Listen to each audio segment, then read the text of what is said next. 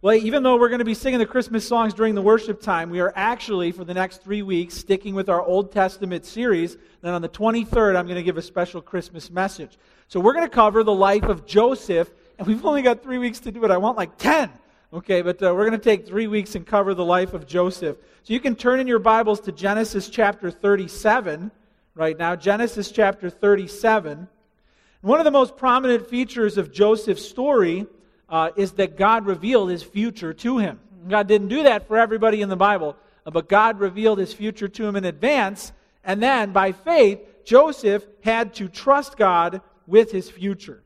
Now, there's a lot of different ways we can try and catch a glimpse at our future. One of them I encountered last night as our small group had a fellowship night at a Chinese restaurant, and then after the meal was all done, they passed fortune cookies around at the table. So I grabbed my fortune cookie and I ate it. And I opened it up, and I was surprised to read this. You are soon going to change your present line of work.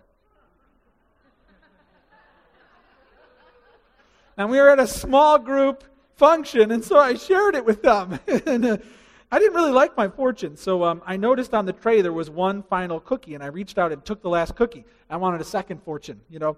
So I read the second one, and it said this: you will be unusually successful in business. Business. Huh. Change your line of work, be successful in business. So needless to say, this is my last Sunday preaching, and I'm going to go. Now, how foolish would that be to trust your future because of a fortune cookie, right? And so many ways people try and catch a sneak peek at their future, either through, you know, crystal ball or through a psychic or, you know, through whatever. But Joseph actually did learn his future in advance, and it's because God revealed it to him. You might think that was a blessing, but it was actually a burden, because God, while he revealed Joseph's future to him, all of the things that took place before that future came about were like one heart attack after another. And so sometimes it would be better if we didn't know what was supposed to happen, so that we would not have to go through the grief of wondering how it's going to happen. But we're going to learn some lessons about faith from Joseph. The bottom line with Joseph's story, the lesson we get is this. In a sentence, I would say this the next 3 weeks: trust God with your future. Trust God with your future. Regardless of your past, in spite of your present, trust God with your future. Let's pray, and then we'll see the life of Joseph. Father in heaven, we thank you that you have given us just one amazing faith story after another. Thank you for these role models, these examples of faith who are meant to encourage us. And over the next 3 weeks, as Joseph runs up alongside of us and ministers to us for 3 weeks, I pray that our faith would grow. Particularly, pray that you would give us the faith to trust you with our future. Not to be controlling it on our own, not to be fearing what will come, not to be bogged down in the past, but to be trusting you with what will come. You're a faithful God, and show us that through the life of Joseph. In Jesus' name, amen. Okay, so Genesis chapter 37, are you there? Hold up your Bible. Prove it. Are you there? Prove it. Show it. Good, good. And we've covered a lot of famous folks in the Old Testament, but just to catch you up, remember we studied about Abraham, and then Isaac, and then Jacob. And Jacob was a trickster and a swindler. And Jacob is the one who lied to his dad and said, "Oh, I'm Esau," and dressed up like a little goat. Remember that story? And then he wrestled with God. That's what we covered a few weeks ago. Well, now Jacob's got kids. And hey, kids, that's one way God gets back at you for how you treated your parents, okay? So just look, if your kids are with you, just look at them and then tell yourself, that's payback for what I did to my parents. Right there. So now Jacob has lots of kids, and they're making his life miserable. Let's meet Joseph's family. The family profile is this: Joseph had 10 older brothers. 10. Okay. Now Cinderella had problems with 2 wicked stepsisters. Joseph had 10 wicked stepbrothers, and they were all older than him. Okay, so maybe you feel like you're the youngest child, and because of that, you know, your older siblings picked on you. Okay, well, Joseph had 10 older brothers. I mean, like, not just a noogie a day, a noogie an hour, okay? And What's it like to be the 10th? And he had one younger brother, and that was his only brother who was like actually, blood related, his full brother. The rest were stepbrothers. Okay, now Jacob, he didn't just have one wife, he had two wives. He took two. And then he, in addition, because that wasn't enough, took two extra concubines. So there were four moms in Joseph's house running around having babies. And so Joseph had this family of 10 older brothers, one younger brother, and then a sister. What was it like to be her? A sister with four mamas running around the house. This is his crazy family. We meet them in Genesis 37, verse 1. It says, Jacob lived in the land of his father's sojournings in the land of Canaan. These are the generations of Jacob. Joseph being 17 years old. Do we have any 17-year-olds in the room? Who's 17? Who's 17? Anybody 17? You are? Okay, cool. Hi. You can relate to this story in a special way. 17 years old was pasturing the flock with his brothers. He was a boy with the sons of Bilhah and Zilpah, those are the concubines, his father's wives. And Joseph brought a bad report of them to their father. All right, what's the word for that when one child brings a bad report about another child? What's that called? Tattletale. Now, Israel, that's another name for Jacob. Remember, God renamed Jacob Israel, so this is the dad. Now, Israel loved Joseph more than any of his sons because he was the son of his old age, and he made him a robe of many colors. When his brothers saw that their father loved him more than all his brothers, they hated him, could not speak peacefully to him. Now, there's multiple problems here, but before we get into that, this is God keeping his promise to Abraham. Do you remember when God said, Abraham, I'm going to give you descendants as many as the stars in the sky and the sand on the seashore, and then from your descendants there would come one special descendant, the Messiah, right? Well, this was the prophecy about the nation of Israel and how it would come about. Well, Jacob's kids are the founding fathers of the 12 tribes. The tribes would be named after Jacob's kids. So put the family tree up here. And you got Jacob, then you've got his two wives on the left, Rachel and Leah, and then you got Zilpah and Bilhah on the right, the concubines. All the kids are the tribes of Israel. This is where Israel came from. Okay, so all of Jacob's descendants would become Israelites. You can see Joseph over there. Joseph didn't get a tribe named after him because he was special. He almost got like a double inheritance, and Manasseh and Ephraim, which would be his sons, would each become a half tribe in Israel. All right, so those are the 12 tribes of Israel, and this is where Israel's coming from. But this family through which the nation would come had big problems. Okay, everybody say big problems. Every family has problems. This family had big problems. Like Dr. Phil wouldn't know where to begin with this family. All right, what are some of the problems we're observing? Well, you can jot this down. Jacob was divisive and played favorites. Jacob, the dad, was divisive and played favorites. Okay, I have selected a favorite child. How do I communicate to the rest of the family who my favorite is? I know. I'll dress him up like a rainbow. I'll give him this coat with all these different colors so when he comes in the room, everyone will know, oh, that must be Dad's favorite. And how did that make the rest of the children feel? Not good. And we notice that, Jacob, even though he had a, life-altering encounter with God, he still had some character flaws. He was your classic con artist. He was manipulative. He manipulated in the family. He manipulated outside of the family. He pitched his kids against each other. He sent one, Joseph, to spy on him. So he brought that sneaky trickster, nature into the family.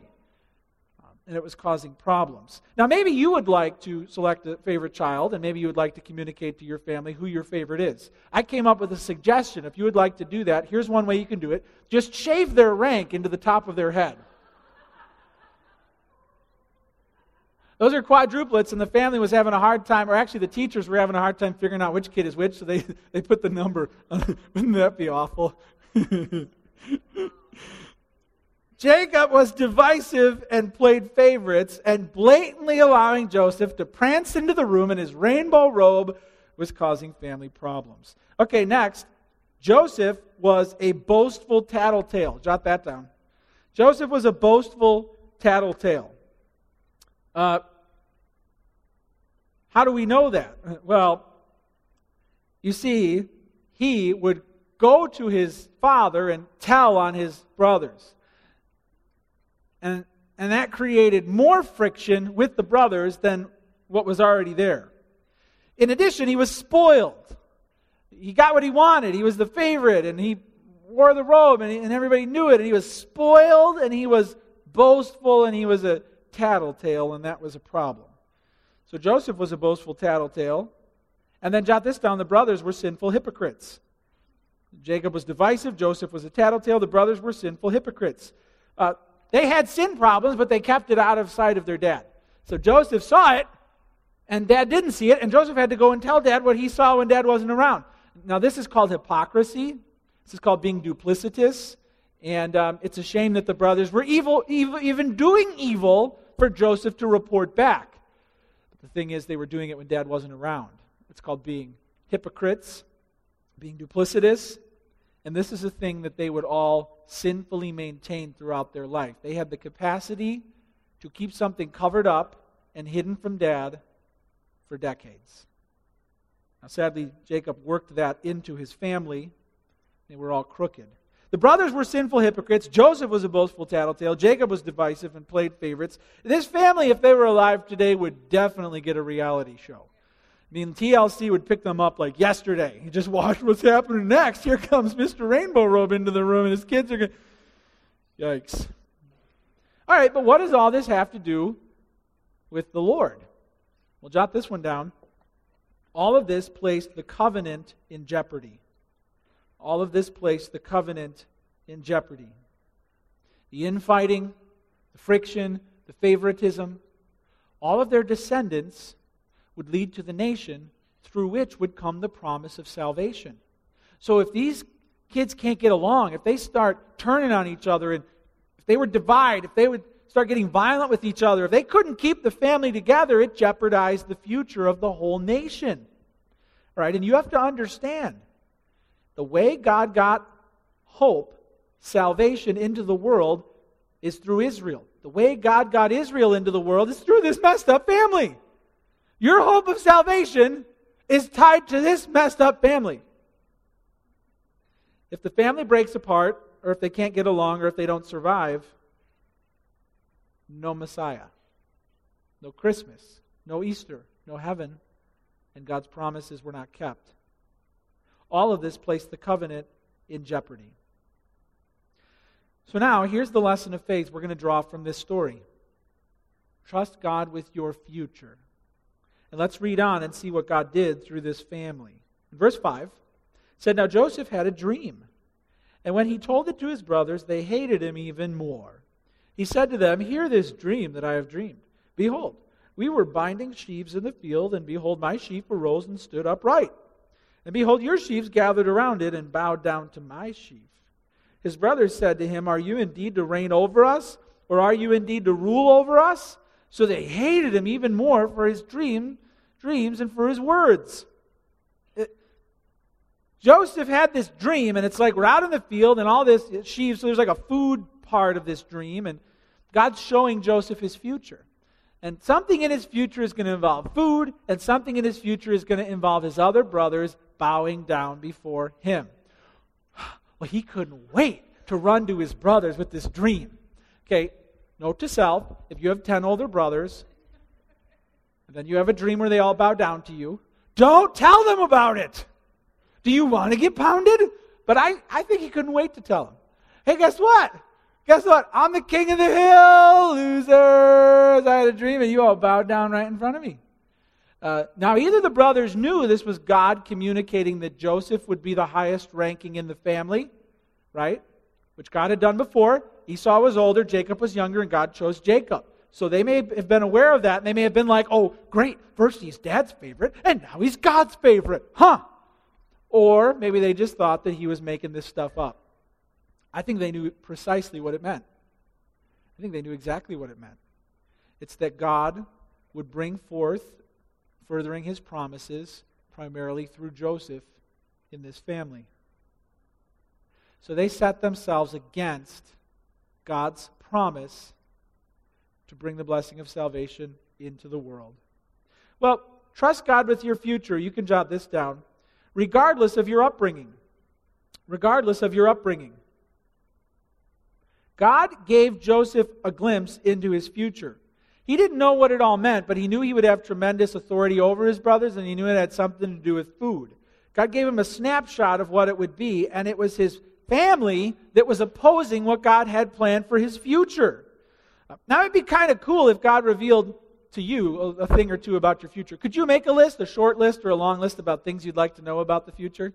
Could you come up with a few things you'd really like? If you had a dream tonight and God was like, poof, and he showed you something about your future, could you come up with that list of things you'd like to see? Because I got a list. I got a list of small things and big things I'd like to see about my future. Like a little thing is I'd really like to know if I'm going to beat Pastor Brandon at fantasy football this week so I can start rubbing it in his face already. Because all week long, pray for him. He needs to be humbled. But all week long, he's talking to me about how he's going to take me down. And I just don't know how it's going to turn out until the Monday ends. And how cool would it be if I just knew the future? But then more serious things, right? I mean, things like how my kids going to turn out and what can I do now to develop them for that future? And, where's our church going to end up with our facility search and... things like, well, what does my future hold? Am I going to be healthy? I mean, how long am I going to live? And how cool would it be to know some of these things? Well, God decided to reveal to Joseph his future before it happened. This is amazing. It displays God's omniscience. Displays that he knows everything about your past, about your present in your heart, and about your future. He could tell you the name of a relative that you'll have 500 years from now if Christ hasn't come back yet. He could give you the name. He could give you the birth weight. He could give you how many hairs are on top of their head. He knows everything about your future. And he wants that not to create a sense of passivity and you like, oh, well, he knows it all. It's all scripted. All I need to do is just sit down on the couch and wait for it to happen. He wants his omniscience to make you far more active in your faith and trust in him. When you realize he's holding your future, you then are more bold and more courageous than you were. Check out this verse. You know it, Jeremiah 29:11-13. Let's all say this together. For I know the plans I have for you, declares the Lord. Plans for welfare and not for evil. To give you a future and a hope. Then you will call upon me and come and pray to me, and I will hear you. You will seek me and find me when you seek me with all your heart. Based on the fact that God holds your future and promises, that he will work all things together for the good. He's like, yeah, based on that, come and seek me and find me and be faithful. Trust me with your future. And for Joseph, hey, trust me with your future regardless of your upbringing. Now in verse 9, God does something else. Verse 9, and he dreamed another dream, and he told it to his brothers and said, Behold, I have dreamed another dream. Behold, the sun, the moon, and 11 stars were bowing down to me. Wow. This is symbolic of just how much authority Joseph would one day have. I mean, this is a pretty sweet future. The sun and the moon and 11 stars are bowing at my feet. I think that shows the nature of the authority that God would give Joseph eventually in Egypt, and I think it shows that the 11 stars kind of represent his brothers, and then the sun and the moon could be his dad and his stepmom, and wow, the whole family's going to bow down to you. In fact, it's like the whole universe is looking to you. Such power, such prominence, and of course he ran right to the brothers to tell them about it. Now, we have to understand that God can reveal himself in many ways. One of them is through a dream or perhaps a vision. God did that in the New Testament too. God could still do that today. But understand that they're very rare. Understand they're very subjective. Okay, don't listen to the guy who all of his dreams are like something that you need to hear. I had another dream. I had another vision. God. They're very rare. Understand that they bear no independent authority. The dream in and of itself cannot mean anything. It must be evaluated by the church and God's word. And the interpretation of the dream has to be disclosed with clarity by God, and it has to be endorsed by God himself. All of that makes a dream or a vision a valid way God would reveal himself. And he did it to Joseph. But God revealed this, and instantly his family turned against him. Instantly his family was the thing that was threatening the future God had for him. And I think this is a good moment for us to pause and to ask ourselves, hey, Are we giving way too much power to our upbringing? Are we giving way too much influence to our past? Is it the thing that's holding us back from the future that God has for us? Because the story of Joseph shows that our upbringing can not do anything to the future that God has planned for us. I think it's sad that so often today in counseling sessions and as people meet and try and find hope for their future, they are told, well, the only hope for your future is to go back into your past, to figure out how your parents messed you up, and then to go and tell them about that, figure out who's to blame for what, sort through it all. And frankly, that is not at all the way to get God's blessing on your future. In fact, the Bible doesn't tell us to go back to our past and to start pointing fingers. The Bible tells us to forget what is behind and to press on toward what is ahead. That's what we're supposed to do. And if you've been told that, wow, your present is so miserable and your future looks so bleak, what you need to do is you need to just face that your parents screwed you up. Tell them how they did it. Go and... You know what you're doing? You're handcuffing your past to your future. And you're pouring all this bitterness and all this unforgiveness and all this resentment and all of this anger on your upbringing, and God is not going to bless that. Really, they say that there are three phases that we have with our parents. We have to obey our parents, and then we have to leave our parents, and then we have to forgive our parents. Maybe you haven't gotten to that point yet. But don't think for a moment that God and His plans for your future were ruined by your upbringing. Trust me, if you sat across the table from Joseph and said, well, you don't understand, here's the family I grew up in, he'd be like, yeah, come and talk to me when your family sells you to like a drug cartel in Mexico and abandons you, all right? And then you like try and reconcile with them after about 20 years or so. Come talk to me then, because you don't have it as bad as me. Well, hey, regardless of your upbringing, trust God with your future. Here's the second point. Trust God with your future even in great danger. Even in great danger. Let's read on in verse 12. Reading on in verse 12, it says, Now his brothers went to pasture their father's flock near Shechem, and Israel said to Joseph, Are not your brothers pasturing the flock at Shechem? Come, I'll send you to them. He said to him, Here I am. And so he said to him, Go now, see if it is well with your brothers and with the flock, and bring me word. So he's like on reconnaissance now. Again, a little spy mission. Go and tell me what your brothers are up to. So he sent him from the valley of Hebron, and he came to Shechem. The man found him wandering in the fields, and the man asked him, What are you seeking? I'm seeking my brothers, he said. Tell me, please, where they are pasturing the flock. Now, this is an important point to pause. I never know as I'm getting ready to preach a message like where the Lord is going to most grip my heart, but it was right there as I was studying this week, and it was unexpected. Tell me, please, where they are pasturing the flock. You see, Joseph doesn't know it, but the anger that the brothers feel has gotten so powerful that the first chance they got, they're going to kill him. It's going to be a violent, bloody death. And they're going to cover it up, and they're going to lie to the father. And this is the part in this story where Joseph can't find him, and he runs into this random guy, and where are they? And brothers are not where they're supposed to be, of course. And this is the point in this story where God does nothing. This is the point in this story when God could have taken action to prevent what's about to come into Joseph's life, and God chooses not to. These are the moments that you'll face in life too. These are the moments when before something evil or hurtful or painful or outrageous comes into your life, there's going to be the moment before it when God chooses to do nothing, but He allows it. And I think we have to recognize God gave Joseph a vision for the future he had planned, and then God allowed that entire promise to be endangered.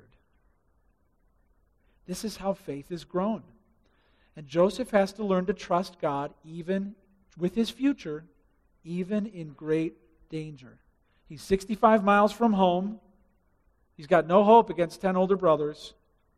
And God allows Joseph's life to be drastically altered. Reading on. Verse 17, the man said, They've gone away, for I heard them say, Let's go to Dothan. So Joseph went after his brothers and found them at Dothan. They saw him from afar. Before he came near to them, they conspired against him to kill him. They said to one another, "Here comes this dreamer. Come now, let us kill him and throw him into one of the pits. Then we will say that a fierce animal has devoured him," and don't miss this, "and we will see what will become of his dreams." See, they didn't just want to kill him. They wanted to prevent what God had revealed. This wasn't just an attack on Joseph. This was an attack on God Almighty and what he was planning to do.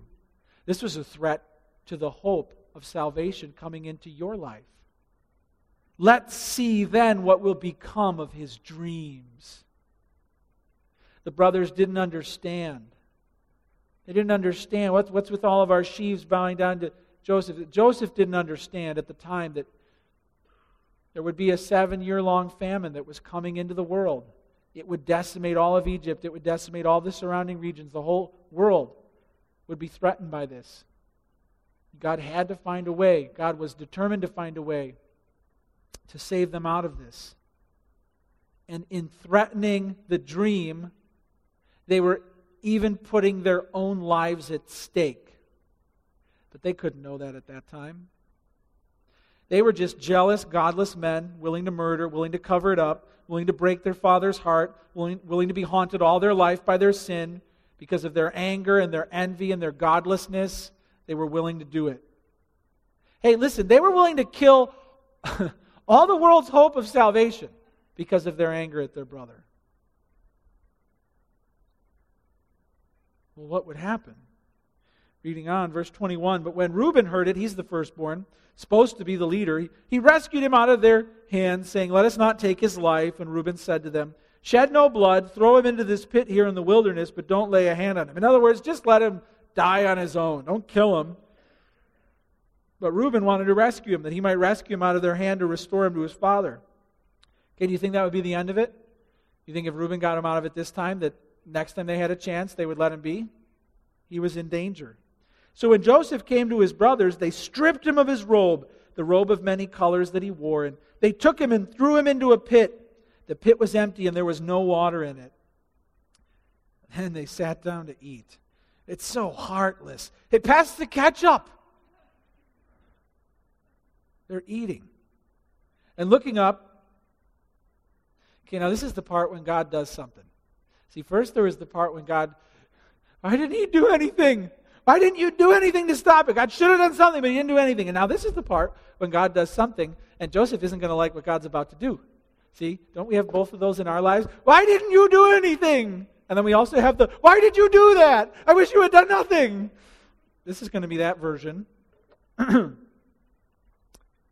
It says, "They saw a caravan of Ishmaelites coming from Gilead with their camels bearing gum, balm, and myrrh on their way to carry it down to Egypt. Then Judah said to his brothers, 'What profit is it if we kill our brother and conceal his blood?'"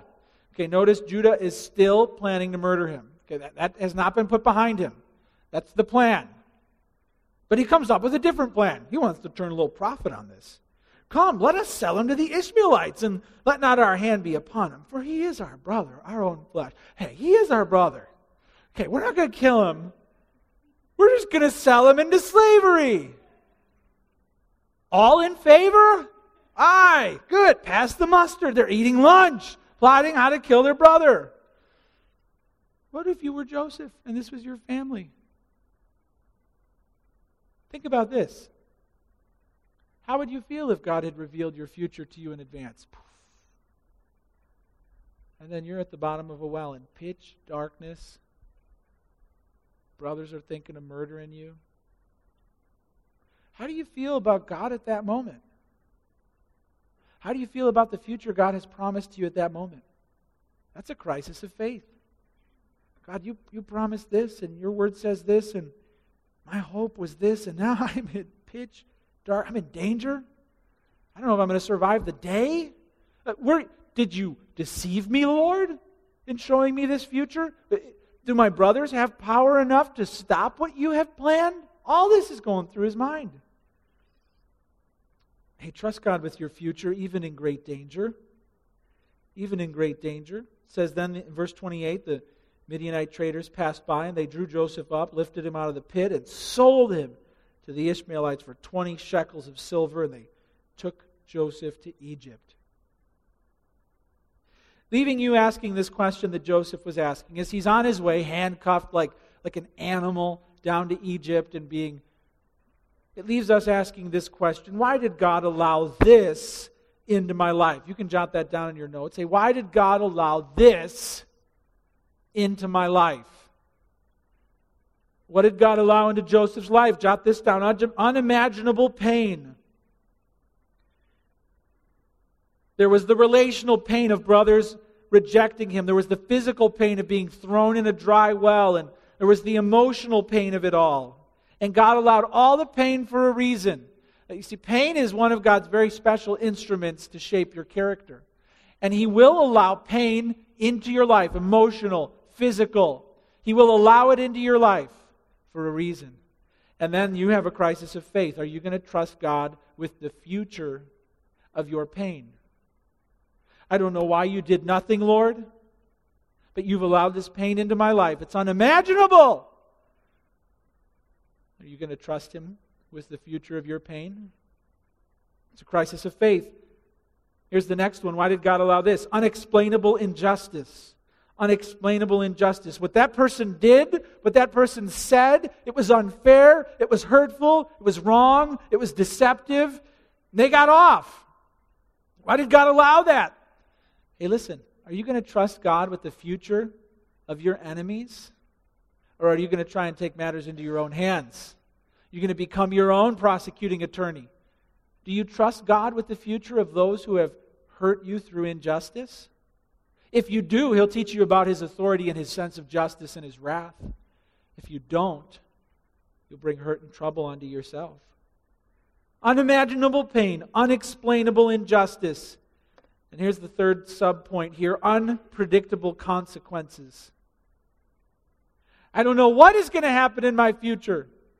And hey, listen, if you look, what's going to go on with my finances, what's going to go on with my career, with my kids, with my marriage, if you are obsessively trying to force it to come together, all of it, I'm obsessively trying to control my own future, you're not trusting God. You can't control your own future.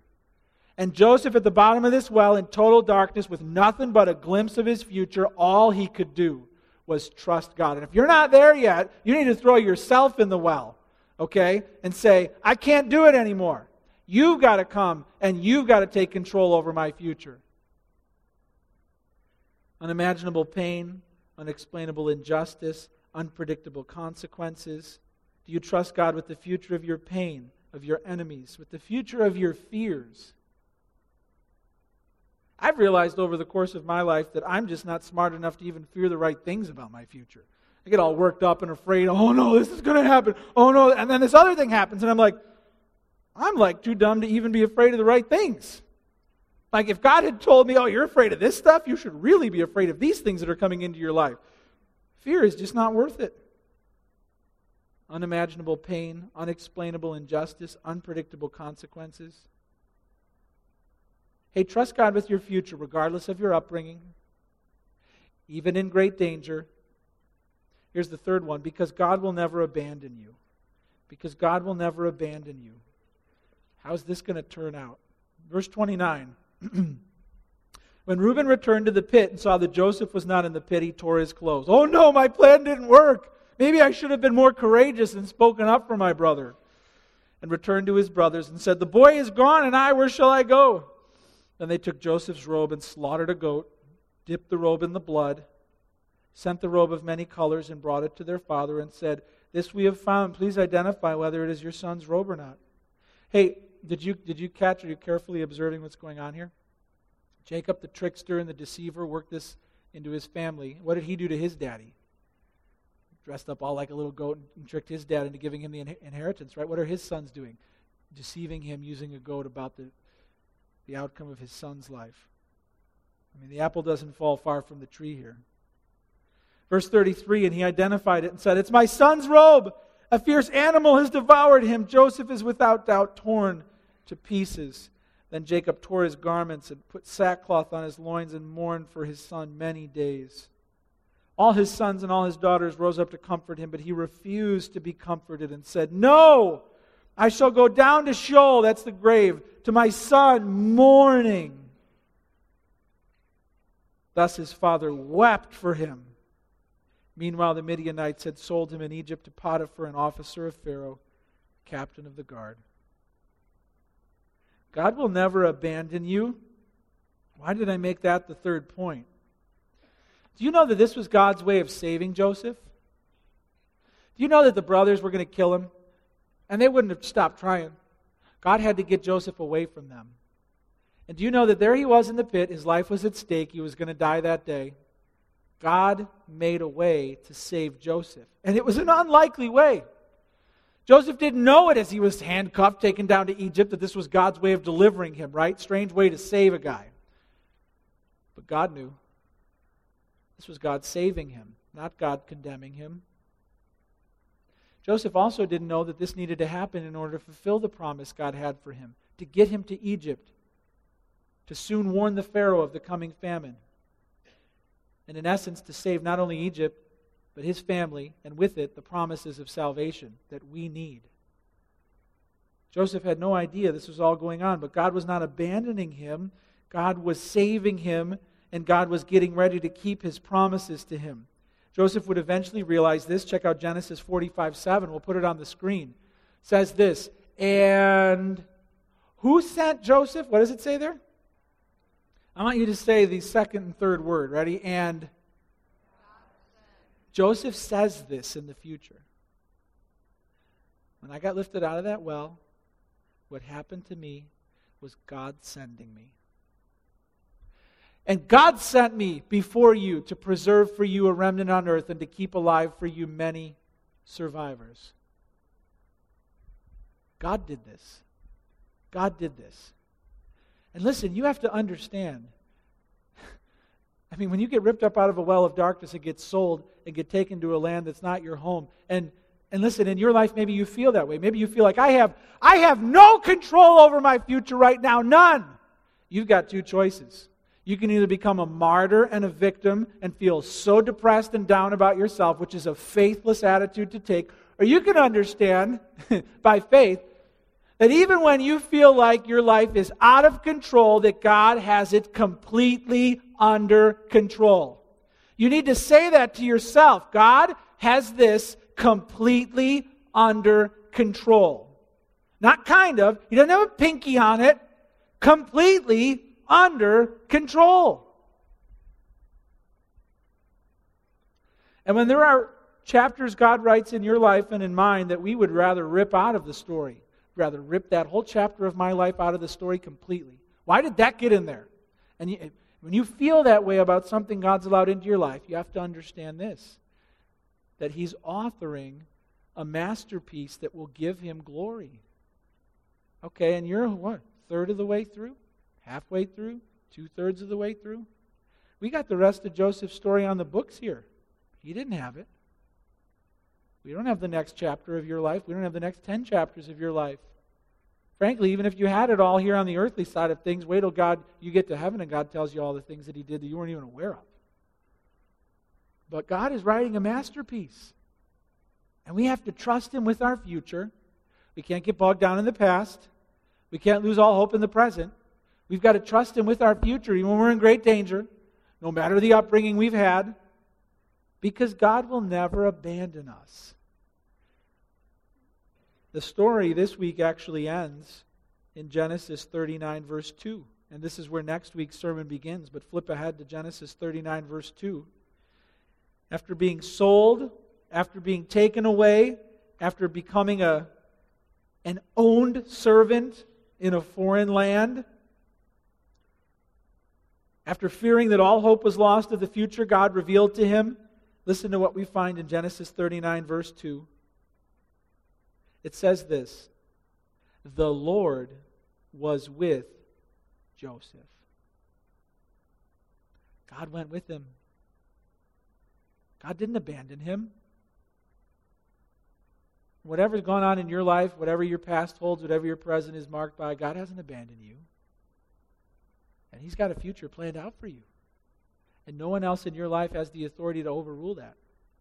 The brothers, unknowingly, even though they were the greatest threat to the future Joseph, that God revealed to Joseph, they unknowingly fulfilled the future God had planned. Nobody can stand in the way of what God's got planned for your future. But God calls you to a posture of faith. Trust me. In Jeremiah 29:11, he said, hey, I've got plans to give you a future and a hope. Then you will call upon me and come and pray to me, and I will hear you, and you'll seek me, and you'll find me. And all of these things should be the result of our faith in the Lord. God was with him. He saved Joseph from his brothers, who meant all of this for evil. God overruled it and meant it for good. He sent Joseph to Egypt to spare him from murder, to secure the promise of the covenant, frankly, to deliver the whole world from a coming famine, and ultimately, eventually, to bring your salvation into the world, just as he promised. Hey, God is faithful. God is faithful. And are you going to trust him with your future? Are you going to lay it in his hands? Maybe he didn't show it to you like he did to Joseph, but he knows it. Are you going to trust him with it? That's the challenge of faith this week. The challenge to believe by faith that God is with me, that his plan is unfolding right on his timetable, and that I must trust him by faith. I'd like to close our eyes and bow our heads now, and I'd like to give you a chance to respond by faith to what you've heard. I'd like for this to be a moment between you and God above, where wherever you're at with your present, wherever your past has led you, where you by faith look up to the Lord and you trust him with the days that are ahead. And I pray right now, Lord, for everyone in the room, and I pray for all of the fears represented here. I pray for all of the pain in the past represented here. Lord, I pray for all of the hope that people have had for their future that now seems questionable. Lord, and your servants come to you. We're holding something that's very important and precious to us, something that we don't feel like giving up easily. It's our future. Lord, I think of the teenagers in this room who are wondering what their entire life will hold, who they'll marry and what job they will take and where they'll go to school. And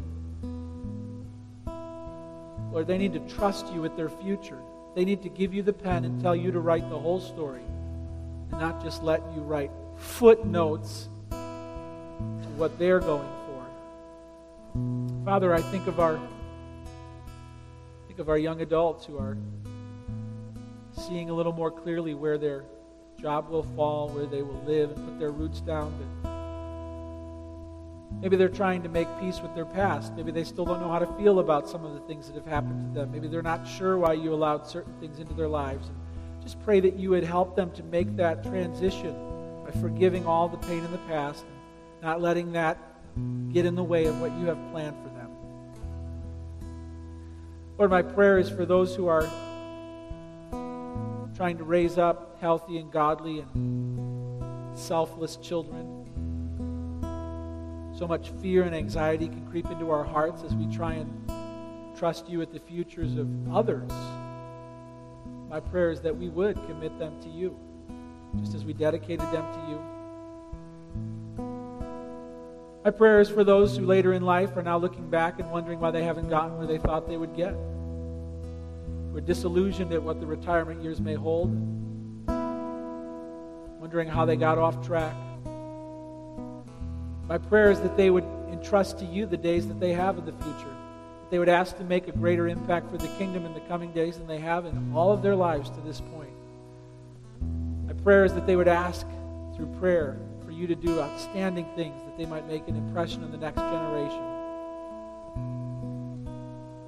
Lord, for all of us, my prayer is that our hopes for the future would look past this present life and understand that the cares of this world are not even worth comparing for the surpassing weight of glory that we are heading for. The trumpet will sound, the Lord will return, and we will be with you forever. That you have revealed to all of us. we are eternally grateful. Father, take our future, fulfill your promises, and prove faithful. In your name we pray.